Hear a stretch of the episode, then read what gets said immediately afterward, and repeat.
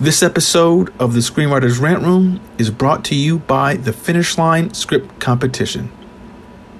In its sixth year, the Finish Line Script Competition is the only script competition run by ex literary managers. Six plus pages of actionable development notes are available to you, or you can submit your script as is. Scripts can be rewritten and resubmitted for free anytime throughout the competition. Over 40 mentors read and meet with the winners, and the competition staff itself works with many semifinalists on getting their material read throughout the industry. They are here to help writers succeed by improving your script along the way and making sure you get opportunities when your material is ready. So check out what's happening at finishlinescriptcomp.com, now open for submissions. This episode of the Screenwriters Rant Room is also brought to you by the Tyrota Finish Line Social Impact Script Competition. It's back for a second year in a row. The competition will again celebrate film and television scripts that seek to raise awareness and inspire change regarding urgent issues with critical relevance across our society now, such as racial, gender, or economic inequality, climate change, drug addiction, the broken foster care system, gun violence, and much more.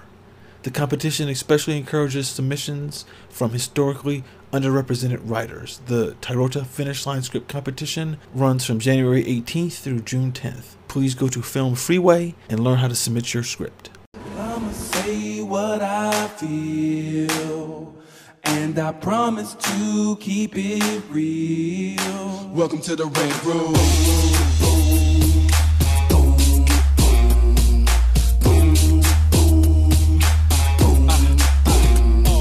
You wanna be a rider? Well, you gotta be a rider till your fears are diminishing, the doubts are behind ya. It's hard to grind, and the business got me stressed in the Rant Room. We let that shit up off our chest. You know the street nerd has got no time for no caca. Sass in class, yes, that's Mr. Bolakaja. Never have to guess when you're listening to Hilliard. He gon' bring more game than a shark playing billiards. It's all about the craft of screenwriting. It's exciting when you turn an outline into something enlightening. Your pen and words are like bullets in a gun. Write what you feel, say what you want. Welcome to the Red Room. What's up, y'all? It's your boy, Hilliard Guest, and you guys are listening to the Screenwriters Rant Room. Where we keep it real, we keep it we keep it opinionated, we keep it what? Lisa, Lisa. No, what, what? You having problems talking over here? I, I had to burp What's at the going same on? time. Why y'all What's going the- on? What's going on? All right, do do over, do over. All right, let's start it over. Boom. What's up, y'all? It's your boy, Hilliard Guest, and you guys are listening to the Screenwriters Rant Room. Where we keep it real, we keep it opinionated, we keep it what, Lisa, Lisa? Wakanda forever. Okay, and- and you didn't even match it with me this time. You know what? We're gonna get it together one day. I thought it was Wakanda Forever, but I don't know if It yeah, it is Wakanda forever. Like we still haven't come up with the new one. It's all right. It's all You good. join us. You can join us at the end, Rich. Don't worry. about it. Yes, we'll get it together. Um, so on this show, we discuss entertainment, TV, film, music, culture, but our focus is always screenwriting, stories, craft, and shit like that. Hmm. You hear her voice, Lisa Lisa Yes. Cold Jam is I'm in the sitting, here, building. I'm, I'm sitting here making my potions and stuff. I got my Florida water, y'all. You know, I got my oil. You know, I be I be doing I be doing my serious hoodoo stuff over here because you know we we done got some folks out of office, but stuff's is still kind of shaky, and I'm a little nervous about the new administration. So you know, I got to put my potions together and get myself protections, you know, and ready to go. Got my glass of wine because it's Sunday, and you know, every Sunday I talk to the family in Italy, and of course we drink a lot of wine overseas. So it's like you know, it's like eight o'clock over there, I think. So it's like you know, got to be in touch with the family, even though it's what eleven twenty here. You know what? It's Clark Sisters Day, right? You know, it's you know what? It is what it is. It is what it is. exactly. So, uh, Lee, you hear her voice, Lisa Lisa Cult Jam. Um, little disclaimer: Chris Derrick is uh, on script, so we're gonna miss him again. He's been on script the last week or two, so uh, hopefully he'll be back next week. Anyway, so if you guys are grown, let's go ahead and get to the show. Yes. So today we got two young, emerging killers out here doing some good shit. Uh, my man over here, uh, I almost, I almost went blank on your name, Jesse. Forgive me. um, you know what it was? I looked out and I saw the Jay Bernard thing. I went, wait a minute, I got it right, right? I know. It's like who we talking to? What's the name? Who? You know what it is, Lisa? I'm always teasing Rich about this too. Kids today don't want to brand their name. They want they, they want to be all in, incognito and stuff. They don't want nobody to know. That's so they be they be doing all that stuff. See, I, I think you got to brand your fucking name. you, do, you do what you must. You do what you must. Anyway, Jesse B. Evans, an award-winning producer, actor himself, uh, writer, you know, out of here doing some cool stuff. So we're going to talk to him about his program, his uh, organization that he has called Hollywood Here. And of course, you guys have seen and heard um, my man, uh, young cat out here doing good things. Um, really, really proud of him. Richard Scott, uh, writer, comedy writer, doing a lot of cool things himself. Welcome to the show, both of you guys. Thanks for having me. Thank you. Appreciate it. For sure. Richard, Richard, what you munching over there? Because I know when you muting, it's usually you cutting up something, you're about to cook something, or you munching on something, and you being stingy. So what you eating? Oh, um, I I just I got back in LA and I've had a chance to go grocery shopping. So I did the worst thing you could possibly do. I went to Jack in the Box and just Ah. got uh, lunch and dinner from Jack in the Box. So Wrong. I haven't I haven't been to Jack in the Box in like over a year and a half. What what did you have? So I can just have the sense of memory. oh, there's football on Back in the days, back in the olden days when we went outside. What what you eating? What did you have? Yeah. I, um, so I need um, I needed snacks for the football games because I plan to write and watch the games. So um, I got I got a I got two ultimate cheeseburgers. They got the oh, oh, were they greasy? Whoa. Tell me I they were got greasy. two egg rolls. Some, Of course, they were greasy. Oh. yeah, they, they got the order wrong. Oh. So I got some egg rolls, some fries, and um, oh, two tacos. So God damn, what you doing? He- he is will to live has diminished immensely in the past three to four weeks. So I had to report, just like who cares if I make it through January? I'll regroup, reset. Damn. My uh, my grocery order is vegetable heavy. It's very nutrient dense. So I was just like, fuck it. I did get an apple pie with salted caramel ice cream though. Damn. Uh, they probably don't have it in stock, but I got it just in case they do. Um, You're stupid. Aw. You're doing big things over there. That's All what's con- continue munching. so anyway, welcome to the show, you guys. Um, let's start with you. We all, most people are familiar with Rich, but so what we'll do is we'll introduce you, Jesse, talk about your background and how you got into the game, and then um, we'll when you when we'll talk about Hollywood here, we'll talk about how you and Rich came together, and we'll bring them in. Okay, Sounds Feel good. free. Yeah. floor is yours. Um. Yeah. Cool. Uh. So. I guess um, you know, it may sound a little cliche, but like I've been writing for as long as I can remember, since I was like a kid. I used to like write little poems and stuff, and like put them in girls' lockers, and like that was like my thing. Um, but like as far as screenwriting goes, I really got into it in uh, undergrad. I went to the illustrious Morgan State University in Baltimore, Maryland, the best HBCU in America, and um, Why? Why I- Rich laughing at you? Why Rich laughing at you? I love. I don't know. everybody who went to the who went to HBCU CU went to the best HBCU. Like you know what I'm saying? Like and I I grew up in the And, and, I'm sorry, and what's the best HBCU? none of them. State They all University. all right. H you, you know. Uh, Bison They territory. Wait, which HU? I don't even know. Wait, which one? Uh, is that Hampton University, eh, Howard? I don't, I don't know. Confusion. Morgan State University. That's Got it. the best HBCU. Okay, Morgan State. Morgan State. Got it. We just teasing you. Go ahead. Um, so I was acting. Um, I had done like uh, the the first thing that I ever did was like a, a commercial, it's like a, a national commercial for like mental health or something like that, and I became SAG eligible. Was super cool. Um, but I wasn't getting like the like the, there were no opportunities for like shorts or anything like that in Baltimore. Um, so I was like, well, I can write. I'm a you know I'm a quick study. Um, so I wrote my own script, and the first thing I ever wrote was called Discovered. It was a musical comedy drama. Um, and uh, I produced it, and it aired locally in Baltimore, and um, it was a lot of fun. So I, I really just took like all of my skills, my background in like event planning and all this uh, everything, and I uh, used it to produce this uh, this pilot. Um, you know, at the same time, I was doing like a lot of stuff on campus. I was heavily involved in like extracurricular activities. I was also I had like this like this past life um, where I was a party host and party promoter. um, you ain't but name was- 16 now. How you gonna do all that? right. Uh, my name was Pretty Boy J, and um, Okay, now Like- listen, listen. I, thought- I- I know folks can't see this, but he looks like he's 16. It is. He got the voice of a grown, grown ass man. He, you know what? You, stop- you know what? got that radio he's, voice. He's, don't he's he? a vampire. He's a Check- vampire, basically. Look, sex, sexual chocolate. That's Okay. what I'm in it. but that that was that was my name, and uh, um, I used like a lot of resources to shoot at like different clubs around town, and um, uh, I we used to always have like celebrities. Uh, we used to bring celebrities to my the parties that I would host and stuff. So I used all my resources basically to like produce that that first um, pilot.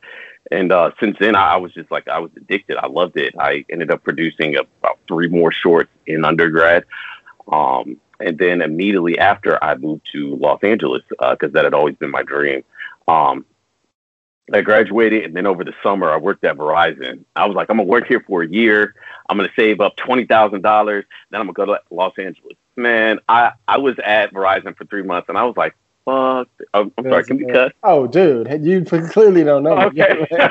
Sorry. I, I was like, fuck this shit. Uh, this is not for me. Um, so I quit and I only had three thousand dollars uh when I moved to Los Angeles, and that's not a lot of money. Um, That's I about was what I had. Yeah, I had like 1700. less Yeah. than me. Yeah, Uh-huh. and I was struggling with the with the three, and I got lucky uh, because my uncle lived in um, uh, Bellflower. hmm Uh, so I went and I stayed with him um, because my cousin had just went to college. So I stayed with him, and I stayed with him for, for about three months. And then one day he came to me. He was like, "Yeah, I need seventeen hundred dollars for rent next month." And I was like, "Well, I'll see you later."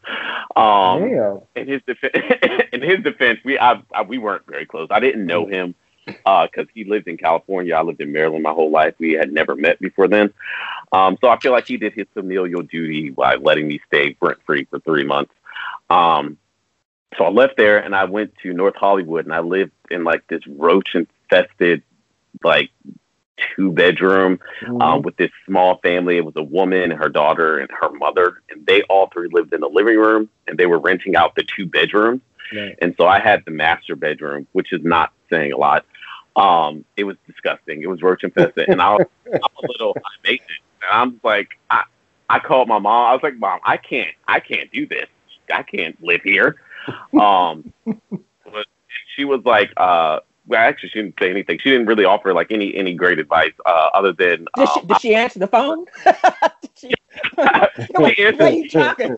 she answered the phone, and she she offered to, to help me pay the first month, and then when the second month came, I was like, I'm coming home, and she was like, Well, you're not coming here, so I mean, Hilarious. um, she she's a she's a uh, uh, what's the word aggressive supporter of of my dreams, which I really appreciate. Um, uh, during that time, uh, my uncle, who had been living out in Hollywood, who lived out in Hollywood for about 30 years, pursuing a career in acting, and he he did a lot of things. He launched a career. People like uh, I forgot her name, the black girl from Saved by the Bell.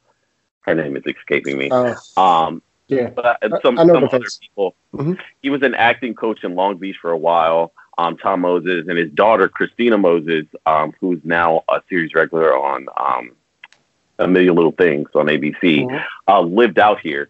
Um, and he set up set up a meeting for me with Lloyd J. Schwartz, who is the creator of the Brady Bunch, or one of the creators of the Brady Bunch. And um, you know, after I had my lunch with Lloyd, I could tell that he was really doing it as like a favor to, to my uncle because he kept saying like, make sure you tell your uncle that I met with you.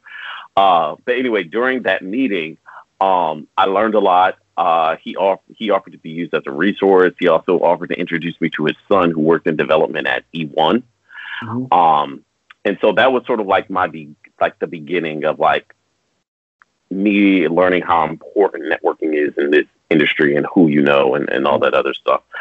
Um, I continued. I was on my acting grind. Um, you know, I got an agent, and you know, I was I was booking stuff uh, pretty consistently, but it was always small stuff like BuzzFeed videos and like music videos and, and stuff like that.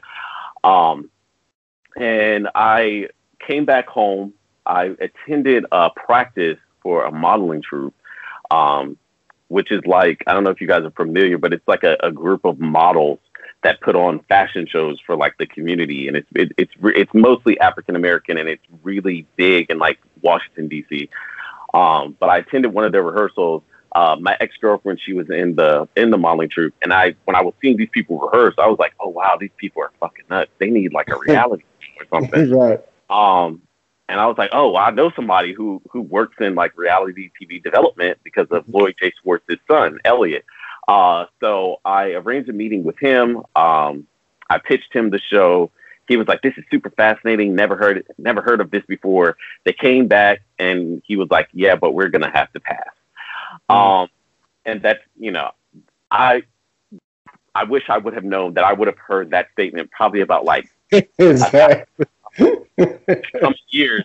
Um, uh, a couple of weeks passed, and I actually got the opportunity to pitch to the um, vice president at WeTV, Angela Malloy, who became a good friend. And um, when she learned about this unwork this world, she was like, "Oh my God, this is amazing! I want to buy it."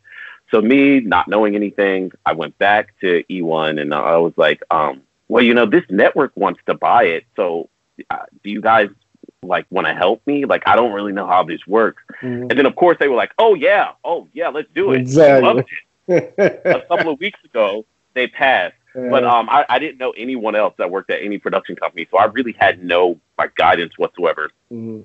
I went back to the back to the uh, my friends at the network, and I was like, I don't, I don't know what to do. I don't know how to get paid. I don't know anything. And this black woman that worked there, it's always black women looking out for me. Mhm. Um, she was like, I got you. Don't worry. I think she went to Howard, so she was like, uh, HBCUs. You know, I got you. Don't worry. She set up a couple meetings for me, and I ended up signing with Gersh, Mhm. and that's how I got my agent.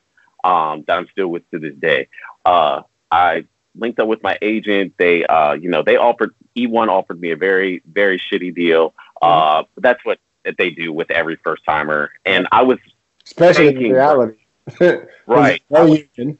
they are doing anything. right. and I was thinking brand new. I had no idea. Like I had no idea. So, um, but my agent came back and she was like, "Y'all are tripping." He got the cast. He made the casting tape, and he got the network involved. Yeah, he's the No. EP. Exactly. exactly. Um, so the show sat on E1 shelf for a while. Mhm.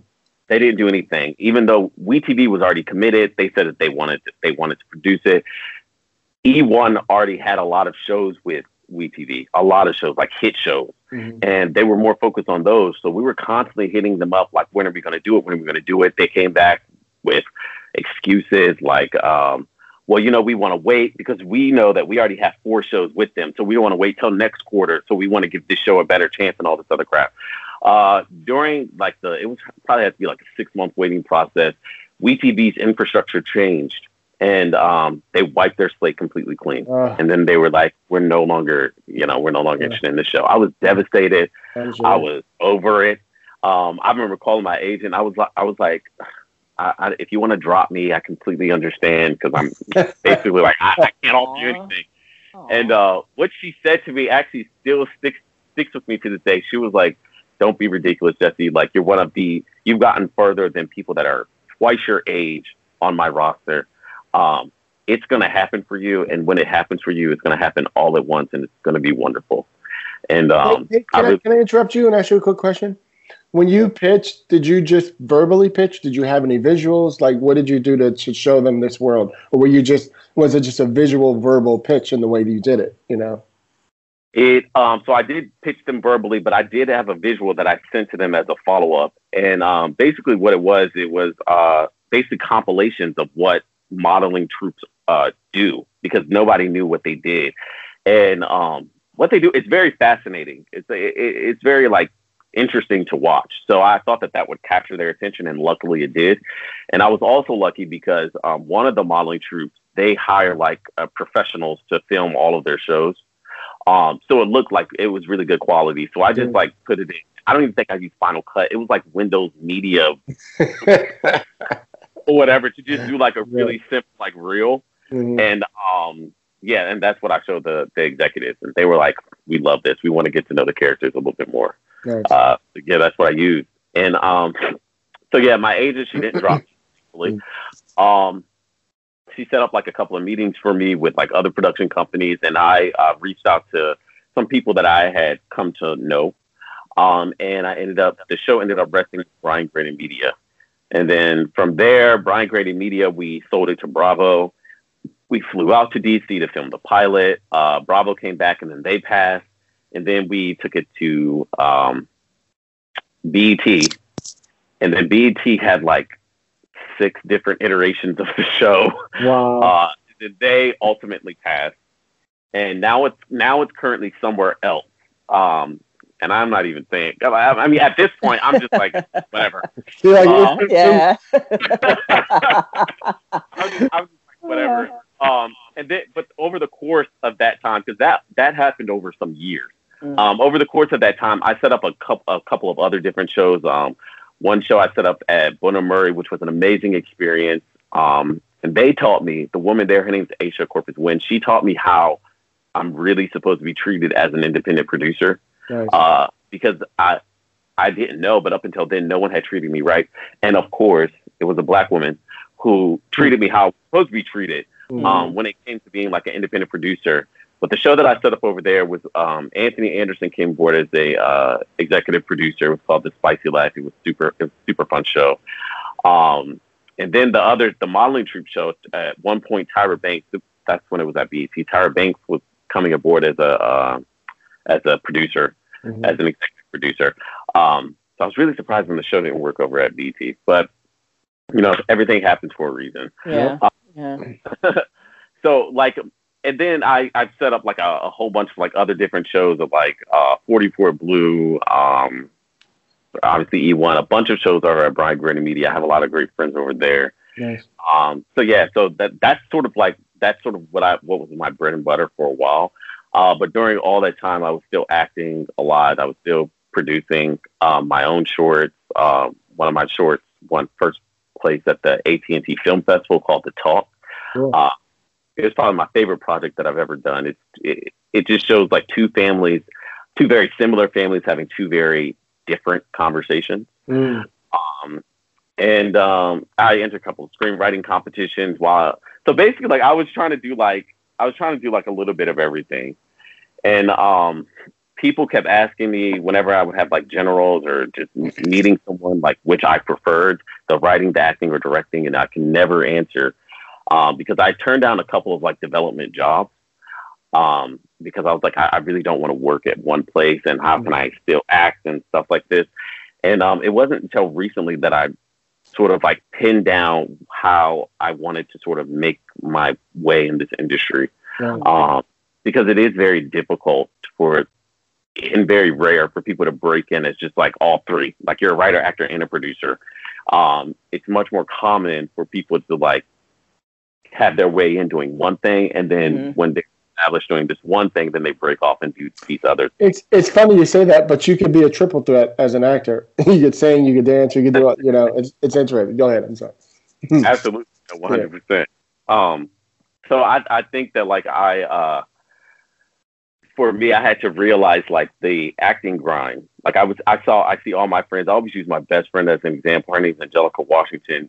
She's on uh, CW Stargirl. She plays uh, Beth Chapel the, or Doctor Midnight, the superhero. Um, but like her grind, like as an actor, uh, was something that I was not doing. And uh, and like the work that she put in, oh my God, it was inspiring, but it wasn't what I was doing. Like I would much rather like write something and then be in it as opposed to like um going on like a hundred thousand auditions Right. and only getting like one. Like I can really think like I've been on a lot of auditions, like a lot. I've even tested for some pilots, you know, I've I've done a lot. And there were very few roles that I got super excited about. Um, I was going out for like a lot of like heartthrob. Not that there's anything wrong with that because it's very necessary, but I was going out for like a lot of heartthrob roles and like stuff that I didn't like didn't fulfill me like artistically. And um, That's what you get. I That's what you get for being pretty Ricky. See. I'm telling. See, see, see. the audacity Exactly. to be that to be that good looking and going in like, eh, I just don't want to be a heartthrob. I'm sorry, y'all. Can't- you cannot have these looks. I'll have to take them away from you right now. So, it is. uh, thank you. Um, for for a while, it got it got extremely hard in Los Angeles uh, for me. Uh, there was one year in particular. Um, I was working as a casting associate producer, totally random. I was casting for the Food Network, and um, ah, the Food Network. Oh my gosh. yeah, for the Food Network, I thought I thought casting would be fun. Mhm. I thought it was really cool, but um, casting for reality TV, at least with with what I was doing, it felt a lot of like telemarketing. I was Mhm. just like calling random restaurants and trying to get them interested in a TV show. And this isn't like the year 2000 where everyone's jumping to be on TV. Right. Like people, people were rude. um, they were like, "Please take me off your list. I don't want to be on a TV show. I don't." So it, it was. It felt like a lot like telemarketing, and the hours were very long. The commute was two hours. Uh, it was just. It was. It was a lot, and um, it really wasn't like where my heart truly was. And um, on top of that, it was only like a four week gig. Mm. So I'm concerned with like finding something after the four weeks are over. And I had come to a point in my LA matriculation where I was like, I think that like I've had enough Mm. and um, I want to leave. And I think that I'm done with with LA. I don't. Maybe this just isn't for me. I mean, I, I don't. I don't want to sit on here and tell my life story, but there were a lot of things that happened where like I.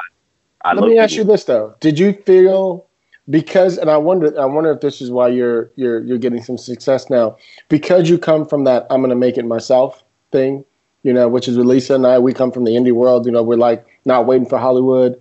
You know, there's something about that. Like you feel like you could do that anywhere. Mm. You know what I mean? Mhm. So I wonder, going back to Maryland, you're like, I still can put this together. I know how to put together a team.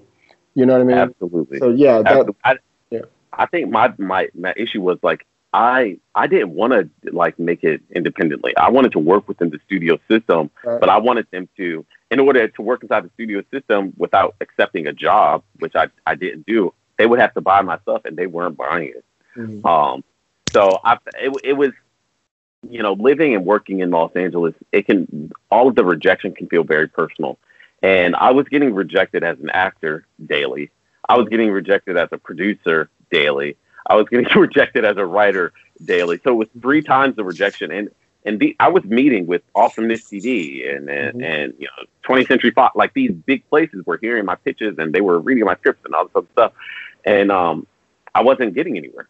Mhm. And so I, I always say like I felt like I was getting three times the rejection than like my friends who did like one thing yeah. getting rejected across the board. And then eventually, um, because I had so much success before I moved to Los Angeles, I started to take it personally. And um, it was a very dark time for me, and I don't even want to really go there. Um, Mhm. but it, it was a very dark time. And um, so after I got that job, that was my sort of like stab at doing something, getting a regular job, but still staying inside the industry. And then when I hated that, I was like, yeah, maybe this just isn't for me. Um, and my best friend, my other best friend at the time, who's not in the industry, she was working as a flight attendant. She was just telling me it was her she was having the time of her life. She was like, I'm flying everywhere. I'm in Bora Bora today, baby. Like, what's up? So um, she was like, you need to become a flight attendant. So I was like, I'm gonna become a flight attendant. Uh, I love this. I can tell you, I love this. Go ahead, go on, keep going. Tell me more. I applied for United to be a flight attendant for United. I got the I got the interview. They flew me out to Houston. They put me up in a nice hotel for the they interview flew you stuff. out, all that. Yeah. Well, they're the airline. So it don't mean They're nothing. the airline. They- Ain't, gonna- ain't gonna cost us nothing. It's like we ain't got to throw them on a plane. Come on. Look, write it off, write it off, bitch, write it off.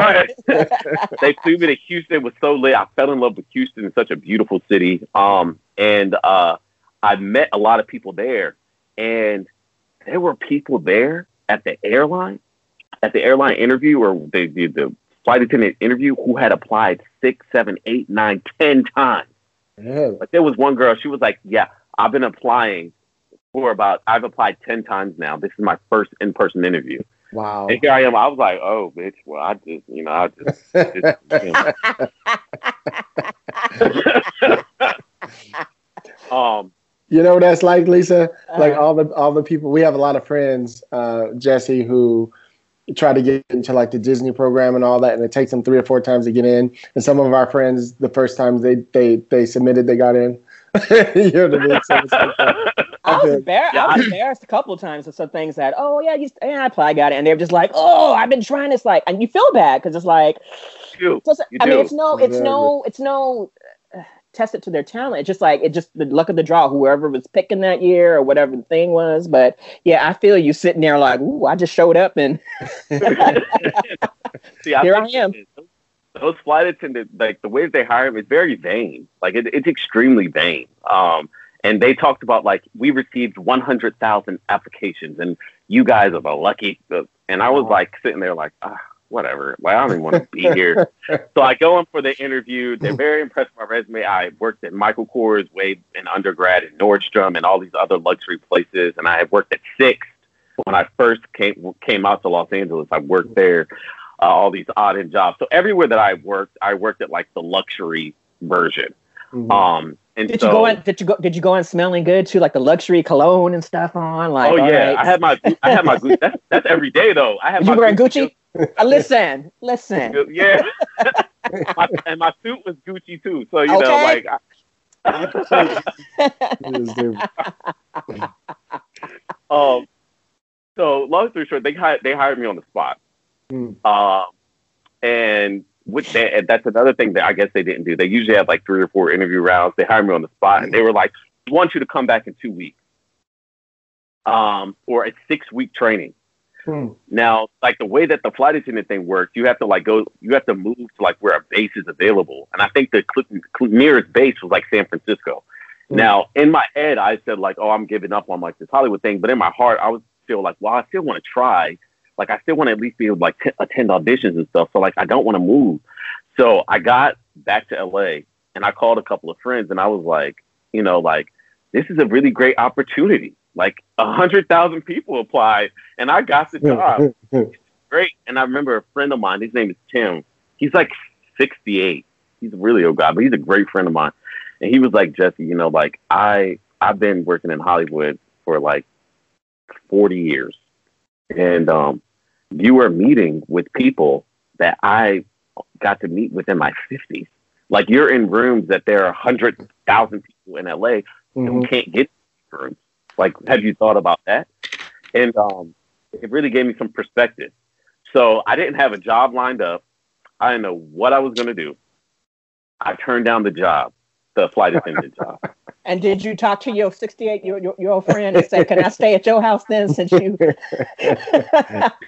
It's funny that you say that, Lisa, because this is what happened next. I turned down that job, and it's like everything went downhill. Mm. My dad died. Oh no. Uh, then the roommates that I were living with, they left in the middle of the night. They just like What? skipped out in the middle of the night. Yeah, Wow. and they were paying me their portion of the rent via Cash App. They requested all of their money back, and so it like emptied out my bank account. Wow. I couldn't pay my rent, so they evicted me. Oh, Wow. no. I moved all of my stuff into my car to go stay with my friend. My car got stolen. What? What? Yeah. With all your stuff in it? All of my everything that I owned, every Gucci suit, every Oh. Wow. everything that I owned was inside of the car, and um, I'm I'm I'm I, I'm a very tough cookie. You know, I had a kind of a hard life growing up, so I I'm very tenacious. Right. But at that point, I was like, God, do you hate me?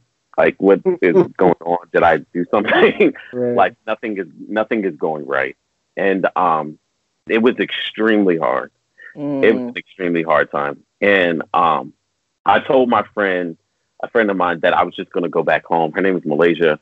She's uh, she owns her own business. She owns her own hair company. Mhm. All you ladies that are looking for like good wigs, lace ballet. I got it out Lace front. The, the good, the good bundles, girls. The good bundles.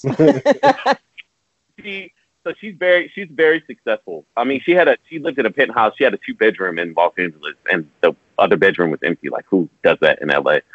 And um, Those wings cost two, three thousand dollars. That's why they don't be Right. playing. Shit. told her I was going to go home, and she was like, "That no, that's ridiculous. When I came here, I stayed with you, and my best friend stayed with you, and you didn't even know her. You're coming to stay with me until you get on your feet." Hmm. Um, so I went to stay with her, and it wasn't easy because all that stuff happened to me. I lost. I had literally lost everything. That's not even an understatement. But also, my dad died, and um, I was his oldest, and it, like he he was brain dead, so I had to decide when to pull the plug. It was a lot, Right. and I was like destitute. It felt like I didn't. I had nothing. Um, and so like it took me a while to like get on my feet. It took me like a good seven months, and she never rushed me. She never, you know, bothered asked me to pay rent or anything like that. When I did get back on my feet, I paid her, of, of course, um, but she never asked. She she never requested it. Even afterwards, she never asked. Um, but the thing that I did, one thing that I did, because I felt like I needed a win because I hadn't had one in so long, I went to school. I was always a scholar. I've always gotten good grades. I was in AP classes. You know, I was, you know, I was always dean's list, all that stuff. So I was like, well, if there's one thing I know that I'm good at, it's school. And I'd always wanted to get my master's degree, um, but I just didn't know when. So I was like, why not now? I have nothing. So why not get a master's degree? Um, so I went back to school, and it really like helped. It really helped, just like my my state of mind, my mental. Um, and What, what did you study? Producing. Okay. I got my master's in producing, and I really didn't need it. Like, I honestly didn't learn much. If I'm being completely honest, like I, I didn't learn much at all because I already I was already working in the industry as a producer, um, so I really didn't learn much at all. Uh, but it was fun, and it gave my life some organization. And I'm not I am not recommending this to anyone. This is just for Jesse and what works for Jesse. I knew that if I went to school, I was going to get a 4.0 and I would feel good about myself, and that's what happened. I went to I'm on the I got- dean's list, bitch. I'm on the dean's list. list. Who can tell me? And then of course, uh, like COVID happened. But um, Pet, teacher's pet. uh, so I, I went to school. I got on the dean's list, and I graduated. COVID happened. Um, I had to come back home, um, but I was just I was feeling I was feeling better at this point. Um, a friend of mine hit me up. Her name is Ashley Soto Paniagua. She writes on the Proud Family Mhm. currently, and uh, we have worked together like previously. Like we're gonna do like this uh, this sketch comedy series that I was producing for her, and um, like she knows that like I'm a mover and a shaker. Like I, I, I get things done. So whenever like she wants to do something, she'll always hit me up. And she hit me up and she was like, I have this idea for uh, emerging black writers. I want to like pair them with like established writers so that they can meet them and they can network in like vir- in like a virtual coffee situation. This was in the midst of COVID, and this was during the uh, George Floyd riots. Mhm. So when you know when the country cared about us for that brief moment. Uh, that went away quick, didn't it? right. One moment in time. hey, that's what it is. I was, that's right. I was like, Ashley, that's a great idea. Um, she was like, but we need a name, and I was like, well, let's call it Raise the Percentage because we want to raise the percentage of Black writers and writers' rooms across America. Um, this was on my bucket list.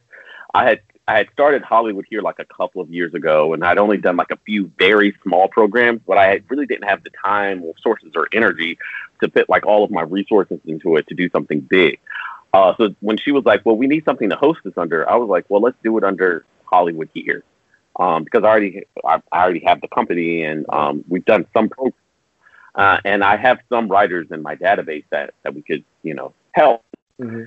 And so we we only plan to do like a couple of virtual coffees. Uh, you know, coffees, asking people out for coffees is what helped her career. That lunch with Lloyd Schwartz helped my career, and me reaching out to people in the past, asking them for coffees, helped my career.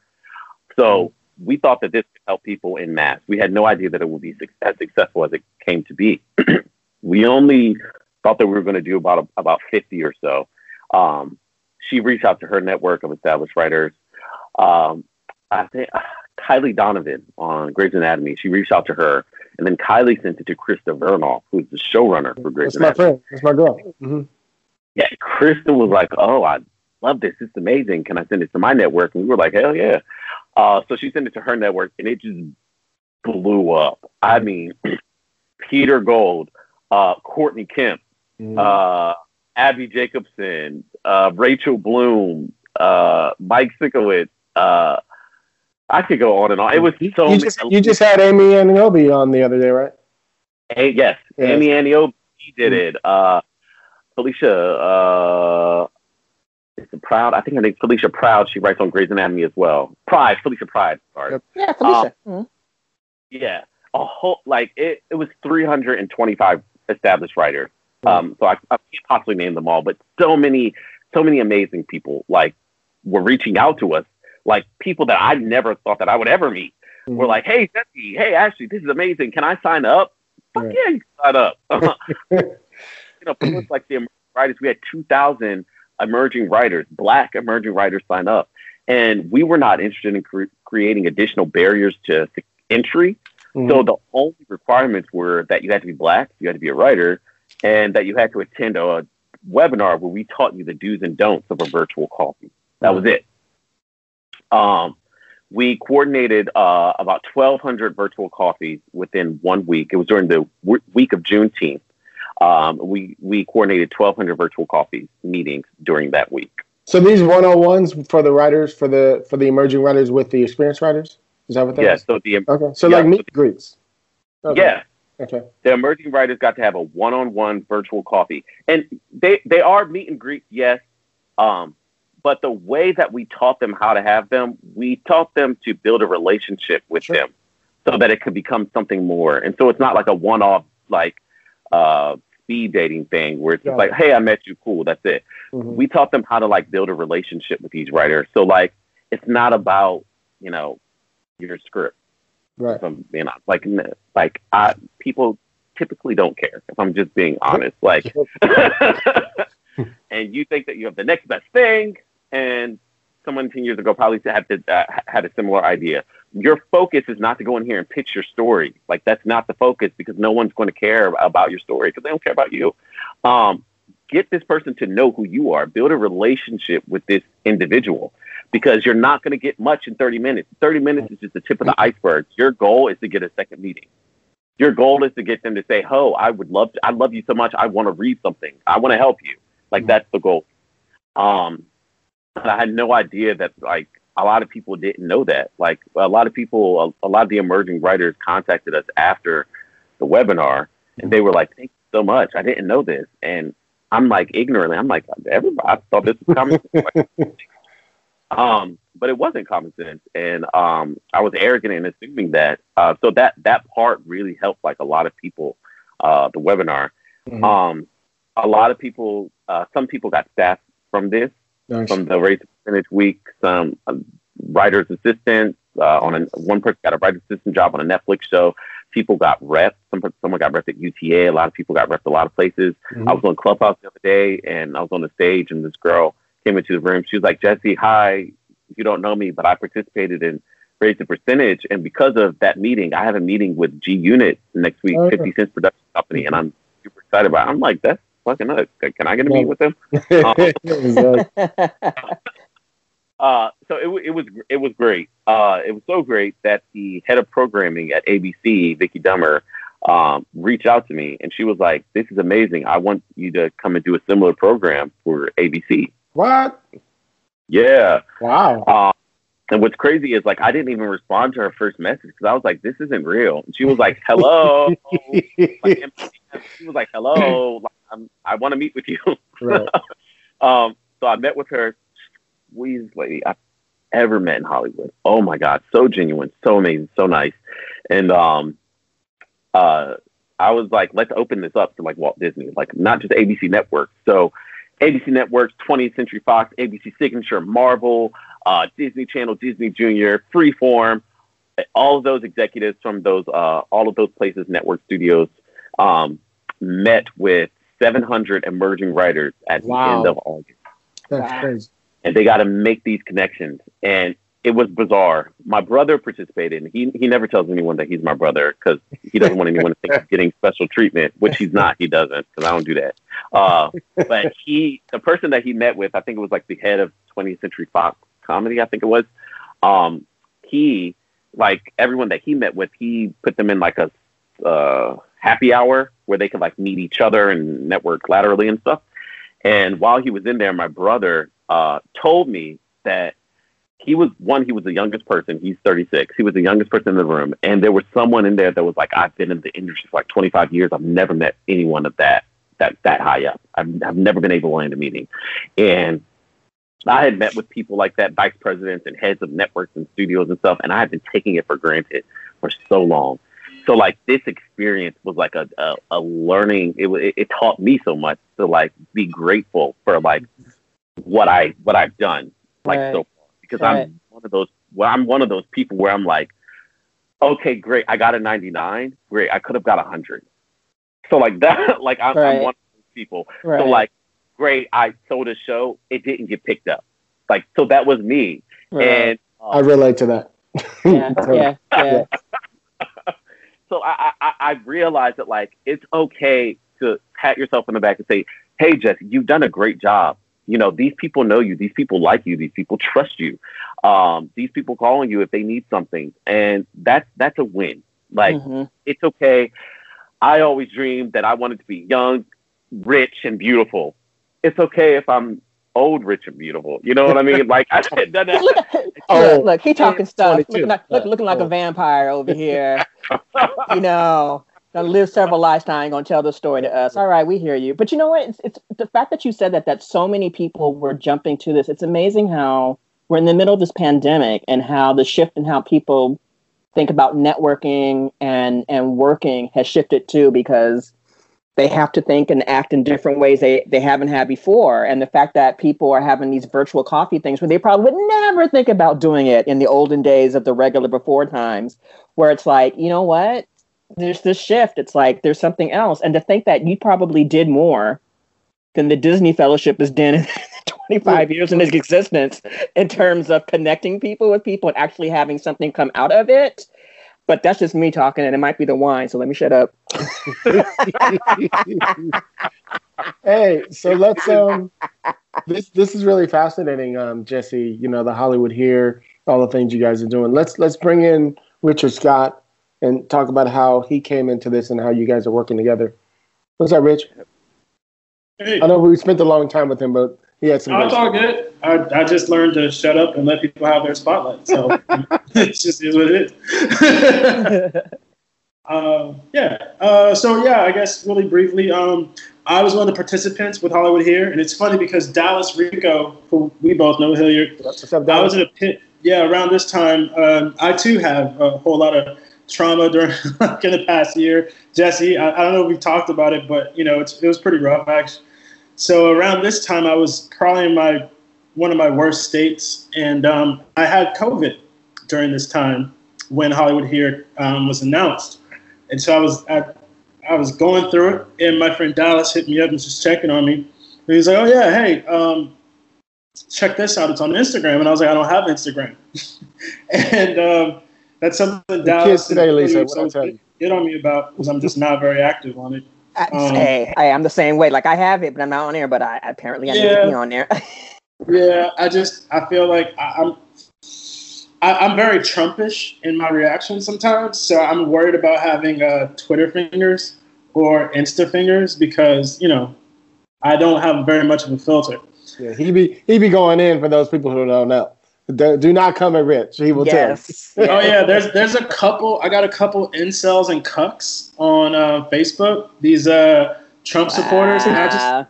I, I want to end their life. Like I genuinely want to go in there and end their life. Like I have the tools to do it. I just keep thinking like one day I want to run for president, so I can't. I can't do that. alienate all of them. tell. So um, this close though, but when I see him in real life, I'm gonna have words for him. I'm gonna be like, "Oh, you talk all that shit now. Where's your noose? I'm here. Um, where's your noose? I'm right here. I'm, I'm, I'm waiting to see it. See what you're gonna do." Because they really think black folks don't own guns legally. Like the fuck. Anyways, um, so I was going through all that, and um, and then Hollywood here came about, and I was like, "Oh shit! Well, let me hop back on Instagram." So uh, yeah, I signed up for it, and it was it was cool. I did the virtual coffee thing, and then it was um, it was cool because I hopped on like right as they did it, like I think within minutes, And I had gone through the list and I created like this spreadsheet of like who should I reach out to, and um, I chose Craig Doyle from uh, Grownish and um, Blackish. Uh, specifically because those are two shows that I really enjoy. Two shows I'd actually written a spec for Grownish and blah blah blah. And I was lucky enough to get him. He was like my first round draft pick. so uh, I got a meeting with Craig, and you know he talked. I love Craig because he talks like when, Craig talks, and you just gotta listen. that's how he rolls, and that's cool because uh, he's got a lot of wisdom to offer. So our meeting was only supposed to be half an hour. I want to be like hour, ten hour, and fifteen minutes. And you know, at the end of that meeting, he was like, you know, um, this doesn't have to be it. And so I'm very thankful for that. And then fast forward a week or two later, this other writing opportunity came about where his managers actually wound up reading my material. So I emailed him, and then he sent in a word to his managers. And then, you know, four scripts of them reading later, they they sent me an offer. And I think, you know, Hollywood here had a lot to do with that. So it's just really cool. And so um, after I came out of started to come out of one of my pits of despair, um, I you know I, I, things started moving a little bit more. I was like, you know, um, I want to get back into it. So I helped Dances with Films organize one of their panels, and Hilliard was there. Jesse was there actually as well. I invited you both to speak in those right. panels. That was awesome too. Yeah, and um, because I was like, you know what, like Jesse, like I realized um, coming from Harvard our writing program, they do a lot to like really empower and amplify young writers, emerging writers, but typically they skew white and Asian, and there aren't, you know, very many, I won't say people of color, but there aren't many brown folks. So I was like, you know, I kind of want to help more brown people and black people. And then the, with the festival, I realized, you know, they're emerging filmmakers. I won't take that away from them, but they skew heavily white. And so I was like, oh, okay, but it's still good work. You know, people are people are people, and emerging writers are emerging writers. And then uh, the 2020 election happened, and the head of um, Dances with Films, I won't go into too much. One of the heads said something that was racially charged, uh, which was the initial reason why I quit, where my blackness was challenged, my blackness was questioned. Hmm. And then fast forward until I believe August, September, the other founder posted online, um, who should I vote for in this upcoming election? Trump or Biden? I'm torn. Wow. And so for me, or, or top five reasons why I should vote for Trump.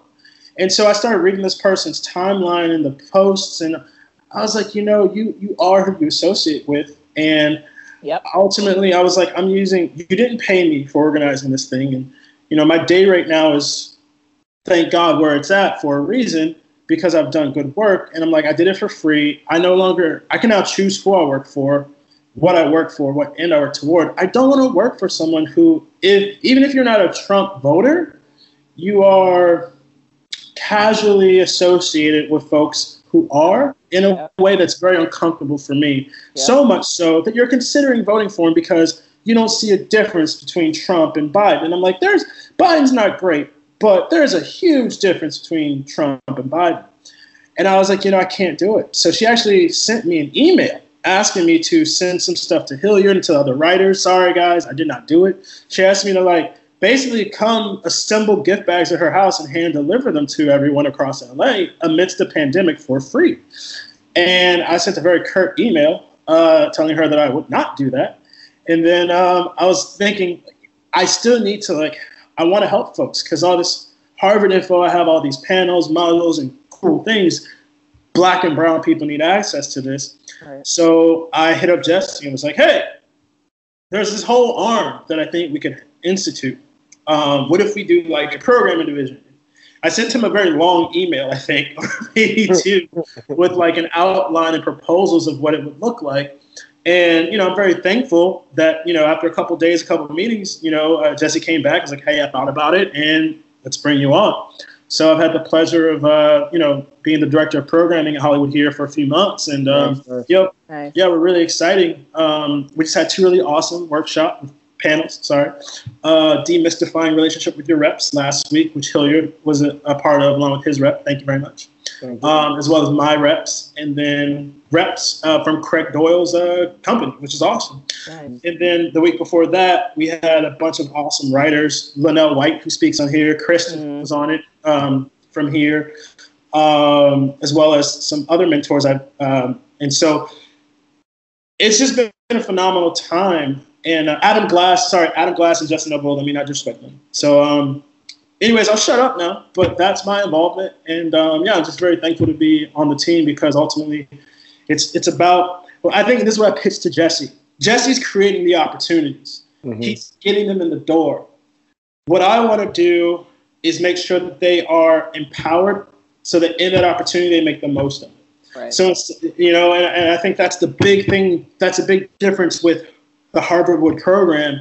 They specifically train us so that when we step into a meeting, when we step into an interview, we are filled with ammunition. We're just ready to go. We're, we're, we're loaded. And I just feel like a lot of emerging writers don't get that, and that's what I would like to proliferate to. Uh, Nice. And that's that's one of the things I love about this union between the two of you. I'm sure there's other people that work for you too, Jesse. but one of the things I love about Rich, and I talk about this all the time, and you've heard me say it on the show, Rich. You know, people always say, "Oh, uh, you know, I would love to be, you know, a mentee and learn from you and this and this." And I'm like, this is back when we could, you know, have people over at the office. This is kind of how I met Rich. I'm always like, "Come on by," you know what I mean? See what we're doing. Rich is one of the first people who we would all be sitting around, you know, doing the podcast. It's usually like three or four of us, you know, and somebody would be out of water. He would just pop up and go fill the refill the water. You know what I mean? Make yourself useful. Be that type of person, and it helps that he's super organized. You know what I mean? Way I'm not organized hardly like that at all. you know what I mean? And that's what you want. And I'm sure that he's bringing a lot of things to you that's making it easier for you. You know, and because um, I'm just telling you what I know about this cat. So I'm really glad to see this union you know what you guys are doing um, and sometimes you gotta you gotta pivot your life you know you came here to be a creative and sometimes you end up an executive. You know things just change you know in different ways and you actually were here to help other people. You know what i mean? So it's, it's just a be, roll with it sometimes. Don't fight it all the time. So jesse what, what's what's the new what's, it's 2021 so for you and rich and the rest of your crew um, what's up next? What's on the docket? What are some of the plans and things that we can look forward to with hollywood here? That's a really good question. That is a really good question. um. and if it and if it's still in the planning or you know incubation stage, don't you know? Hey, I understand, but it's just like it seems like you guys are like on such a strong roll now from last year, and like I said, with a new administration, some new breathing room, people are feeling a little bit less antsy, I guess you could say, because we have some adults in the house now. So, you know, it seems like this might be a great opportunity to, you know, just I don't know, just things things things light and fresh a little bit right now. I, um, so it, it, it is uh, super new, and you know, I, I had to scale super quickly. So like the first virtual coffee was me and and Ashley. We did it together, but the second one that we did with Disney, Walt Disney, I did that by myself, and then the one that we did with Sony in December, I also coordinated that one by myself, um, and it was a lot of work. And you know, it's it's interesting, Hilliard, that you that you bring up like not fighting it because in like the October, November, if I'm being completely honest, um, I was having like a moment where I was like, I don't want to do this, like, because this is not why I'm not a diversity and inclusion specialist. Like, that's not what I came out to right. LA to do. Understood. honestly, I mean, I'm a bit of a, a, a radical. I'm more of a, a Malcolm than a than a Martin.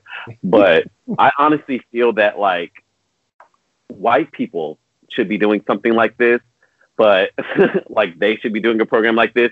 But I, me and Ashley did it because we wish that we had a program like this. Uh, so it was like a for us by us type of thing. Um, but it, it, it kind of bothers me that I sort of like, as a black person who's affected by the systemic racism, I have to like fix this is or I have to help. Listen, say it. say that. I, for a moment there, I was like, I'm not the diversity and inclusion guy, and it came because like I was meeting with one of the executives. Uh, I'm, I'm not going to name who. I'm not even going to say which company, but they were like, "This is a really great idea. You could make a business out of this." um, I was like, "Yeah, you could be color of change." Right. and, I, and I was like, no, literally, literally. Yes. And then I was like, yeah, I mean, I definitely would love to have like this as like a nonprofit or something. But you know, I'm a creator first, and I'm a, I'm I'm an actor, writer, director. And then they were like, yeah, like you could make a lot of money from this. And I was like, oh, this motherfucker don't even see me. Like they don't see me as a creative. They see me as like the diversity and inclusion guy. And I was I was sp- speaking to another executive who works in development at ABC, and she was like, you know, like similar to what you said. She was like, don't fight it. Don't run. Don't run away from it. Just like embrace it. She was like, when I first started working here, I was like the diversity girl because I was always pushing diversity. Um, but along with that, I was also, hey, yeah, I'm doing this, but this is my path. Like this is what I want to do. And now she works in development at ABC. So I I decided to stop fighting it, and it, it was helping a lot of people. And I was like, okay, fine, you know, what? I'll continue to do it. Um, I even called Ashley at one point for some stage advice, and she was like, you know, if you want to stop now and just be like, hey, I did it, like that's totally fine. That's that's totally acceptable. That's totally okay. Yeah. And she was like, if you want to continue to do it, that that's okay too. It's completely up to you. You you said. Um, let me just interrupt you for a second. We got about fifteen minutes. Fifteen minutes left. Um, I thought you said something earlier that actually registered to me. You were like, I felt like, why am I the guy who has to, you know, help the, these big old companies with these huge accounts who could totally afford to hire somebody to do this? You know what I mean? Why am I the one going out of my way to do all this stuff? But you got to remember that if they did that, they probably more than likely would bring in somebody white to figure that out. And it would all be wrong. So your job, unfortunately, is to go there and go, okay, let me at least set the precedent of how this thing can go and somebody else can maintain this thing you know mm-hmm. because you are in the game. You're actually on auditions. You're actually you know making movies and tv shows and stuff. You're the guy doing it as a black young person in this industry you know? And so you your perspective is going to be so different than some white dude from, from marketing trying to tell us you know? It's going to be yeah. So if that's why i'm saying sometimes you have to pivot the embrace you know? Yeah and and and realize I'm getting in these rooms. So you have to go. I'm going to go in there and be like, hey, here's the program, and then be like, hey, can I meet with you after this? And then you go, let me tell you about what I do. You know, you got to learn to this is. It's almost like I'm giving them something. I'm getting something. I'm giving them something. I'm getting something.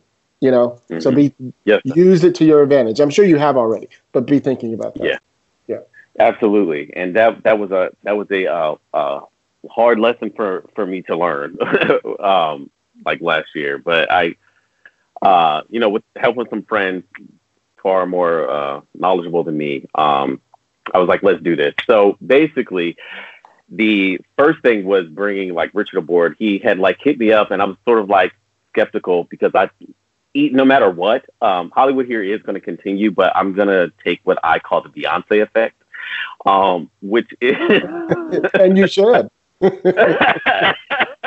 the Beyonce effect. So meaning like I'm not interested in like putting out programming just for the sake of it. I'm not interested in like doing stuff or being on social media just because. Like when we come out, we're gonna come out, we're gonna hit hard and it's gonna be something that's worth it. Like the virtual coffees were no joke. They changed people's lives. We cut out the middleman, there was no bullshit. It was great. Right. And it directly helped people. There was no pretense, no fucking bullshit, none of that. Um, so all of any programming from this point forward has to meet that standard or higher. Um, nice. So me and Richard, we've been brainstorming some ideas, some things that we can do, and we've come up with some great things. Um, but there is, you know, the act of like fully legitimizing the company, getting like the website up and running, and then of course securing funding, um, because this stuff ain't free. Uh, so to answer your question, Lisa, we definitely will have some programming. What that's going to look like, I'm not sure yet, but you guys can follow us on Twitter at Hollywood underscore here and on Instagram, Hollywood here Inc. And because that's where we post all our updates. I like the idea that you said of the the Beyonce effect, which is basically drop, stir stuff up, and then move on to the next one until you drop again. Exactly. Because I, I, think I think for one thing, it'll help everybody's mental health. It'll get you recharged. It won't put that pressure on you to feel like you have to consistently create something, you know, and you can still work on the things that you want to work on. So I think that might be a great balance for you. And you know, and and having other people, um, a good team around you that supports you in that. So I'm just excited about what what you have planned. But I'm also excited about some of the things that you know, like you said, you're a creative first and foremost, you know. And so, in terms of the creative side, that has nothing to do with Hollywood here. What are some of the things that you you're passionate about? Things that you got coming on that we can look forward to. Oh, thank you so much for asking me that question. I was talking about because if I see you on TV or somewhere, I'm gonna be like, man, look at him. These people don't know he's a vampire. he's trying to act like he he does fresh new thing. Like, no, he's been here since the 1600s, y'all.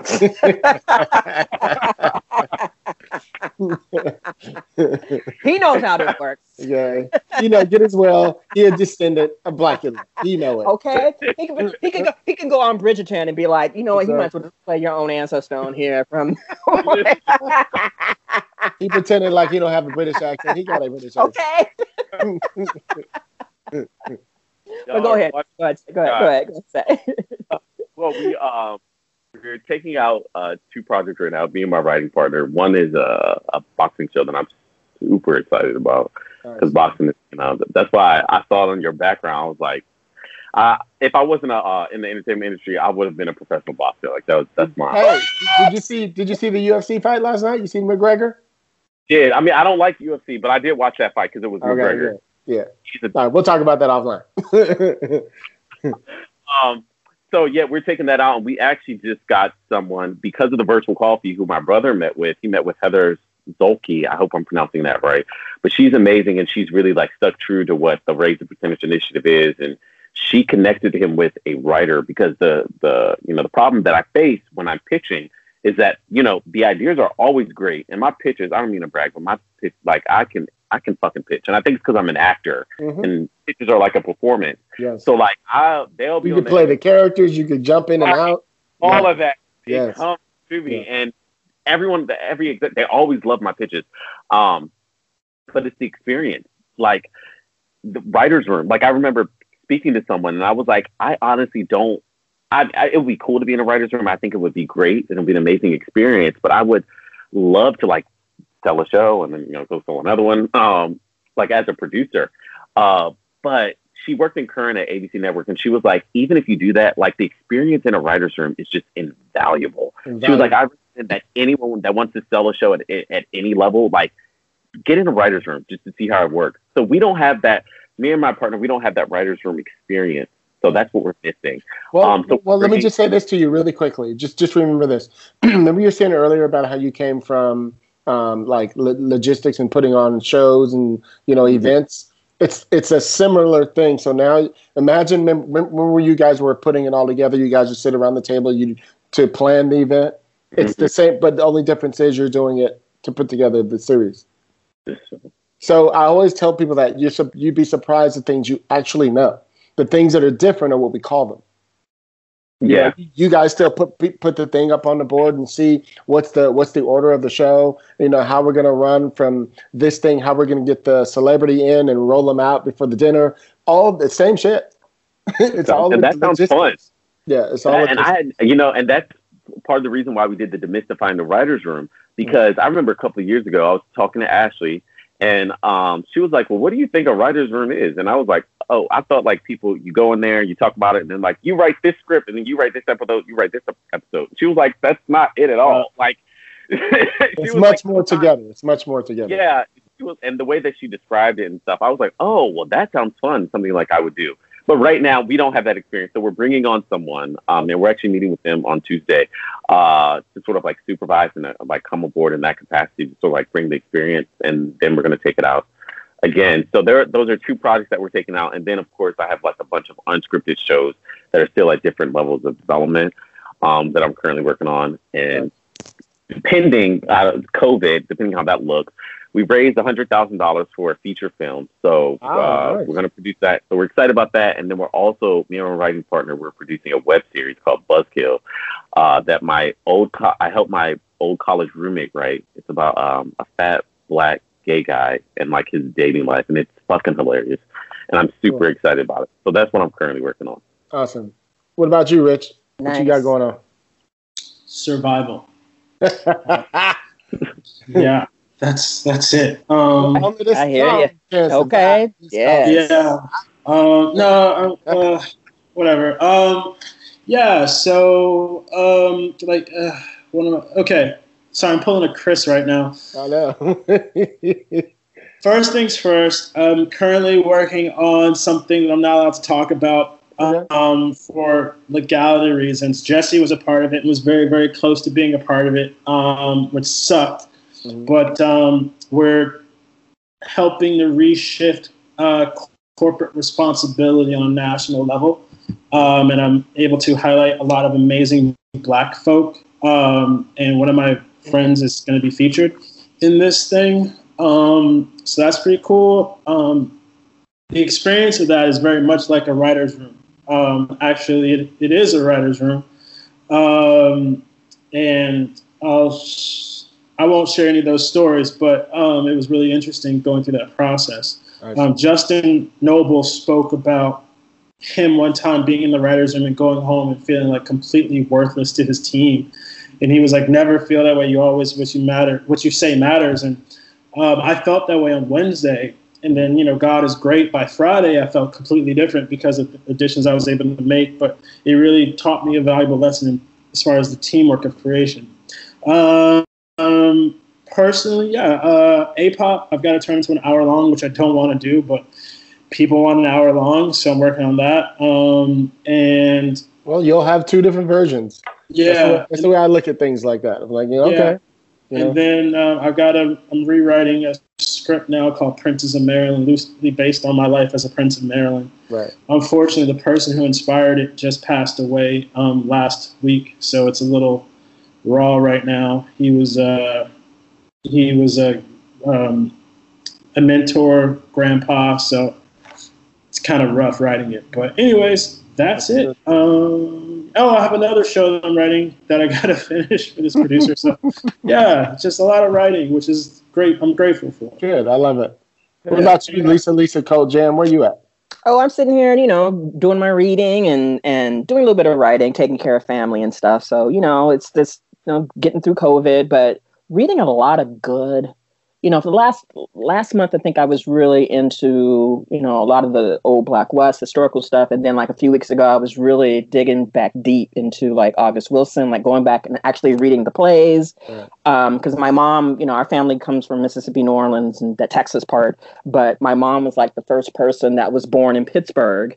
And then the family had migrated from Pittsburgh and some broke off to go to Chicago. So it was kind of like revisiting, you know, his his his hundred year cycle of African American history from the viewpoint of Pittsburgh and like actually going back and reading the plays and just kind of like getting rooted again because I think just dealing with this pandemic and just you know for all the last few months I've been like I gotta get out of this country. I get out of this country. Oh I hate this fucking country. And yeah I still dislike it but it is my country you know and it's like my people been here before a lot of people even got here and you know some of my people got here when they probably shouldn't have been here but you know white folks. But you know it is what it is but it's like going back and and and going back and being centered again. Right. so branching off from August Wilson and I think literally, honestly, I think it's like digging into the idea what does it mean to be a Black American, not just an American, and just going back and just filling my cup with my people, you know, sure. and just understanding that we've been through a whole lot of shit. This really isn't new, it's just global. And so just reconnecting and, like I said, getting back to my rooted stuff and just really just um, being grateful to be here because so many people are losing so many people and you know you know my situation with my cousin and mm-hmm. you know dealing with that and you know just being grateful to be here and just being excited to see so many creative folks still writing and still being hopeful and still doing the damn thing so it's inspiring so Awesome. it's it's it's really making me feel good again Awesome. and I'm the host, Hilliard Guest. You guys can find me on Twitter, Instagram, and now Jesse and them got me on fucking Clubhouse and shit. Um, they don't suck you in. Lord, please don't get me in Clubhouse. I'd be getting in trouble on there. It's like, what I, you say? I, I don't have an iPhone. I got a MacBook. Can you get on it on Mac on your Mac? Jesse, do you know? I don't. I don't think so. I think you can maybe an iPad. Oh well, fuck it. I don't care. It's not that. What if y'all- if- you sound a little. You sound a little bitter there, Richard. Okay, look, look, a little salty, just a little bit, a little salt, little You salt, lost me. little, little salt, little salt. it'll, it'll be. I think it'll go. It's gonna go public April or May, April or March or something. Anyway, um, so I'm on that. You can find me there. You can follow the show. Screenwriters RR um, on Twitter. Also, if I didn't mention that. Um, I think so many shit going on. If you have any questions, screenwritersrantroom at gmail.com. Uh, please go on screenwritersrr.com. We uh, we have our Patreon page. Um, we have T-shirts. We have you know hats, all kind of cool stuff out there with Black people stuff. Um, so go support that. And um, you know, like I say, Chris Derrick hopefully will be back next week. And um, just say again for us, Jesse, where you guys at with Hollywood here? Me, I just want everybody to hear that again. Yeah, absolutely. You can follow us on Twitter at Hollywood underscore here. Uh, you can also follow us on Instagram, Hollywood Here Inc. You can follow us on Facebook as well. Join the group. It's uh, www.facebook.com backslash Hollywood Here Inc. Or just type in Hollywood Here in the search bar. And then on Clubhouse, uh, you can follow me at JBE. That's it. And then um, at the bottom, you can join the Hollywood Here Club. We host, we host, we host bi-weekly power hours where I have a conversation with Hollywood power players. We had we've had Amy Aniobi in the past, uh, network development executives. Uh, this past Thursday was Gloria Calderon-Kellett, the showrunner on One Day at a Time. And this week we have unscripted network development uh, executives. So it's going to be super exciting. So join. That's what's up. Cool. Well, this is going to be dropping tomorrow.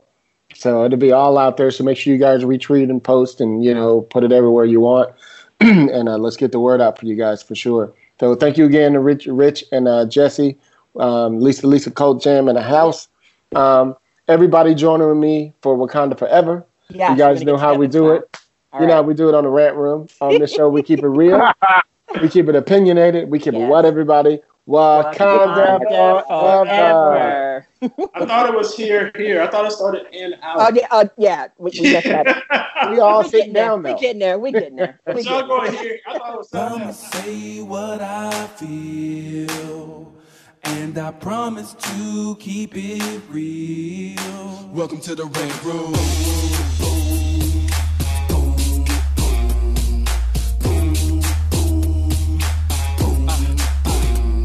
Be a rider. Well, you gotta be a rider till your fears are diminishing, the doubts are behind ya. It's hard to grind and the business, got me stressed in the Rant Room. We let that shit up off our chest. You know the street nerd has got no time for no caca. Sass in class, yes, that's Mr. Bulakaja. Never have to guess when you're listening to Hilliard. He gon' bring more game than a shark playing billiards. It's all about the crap of screenwriting. It's exciting when you turn an outline into something enlightening.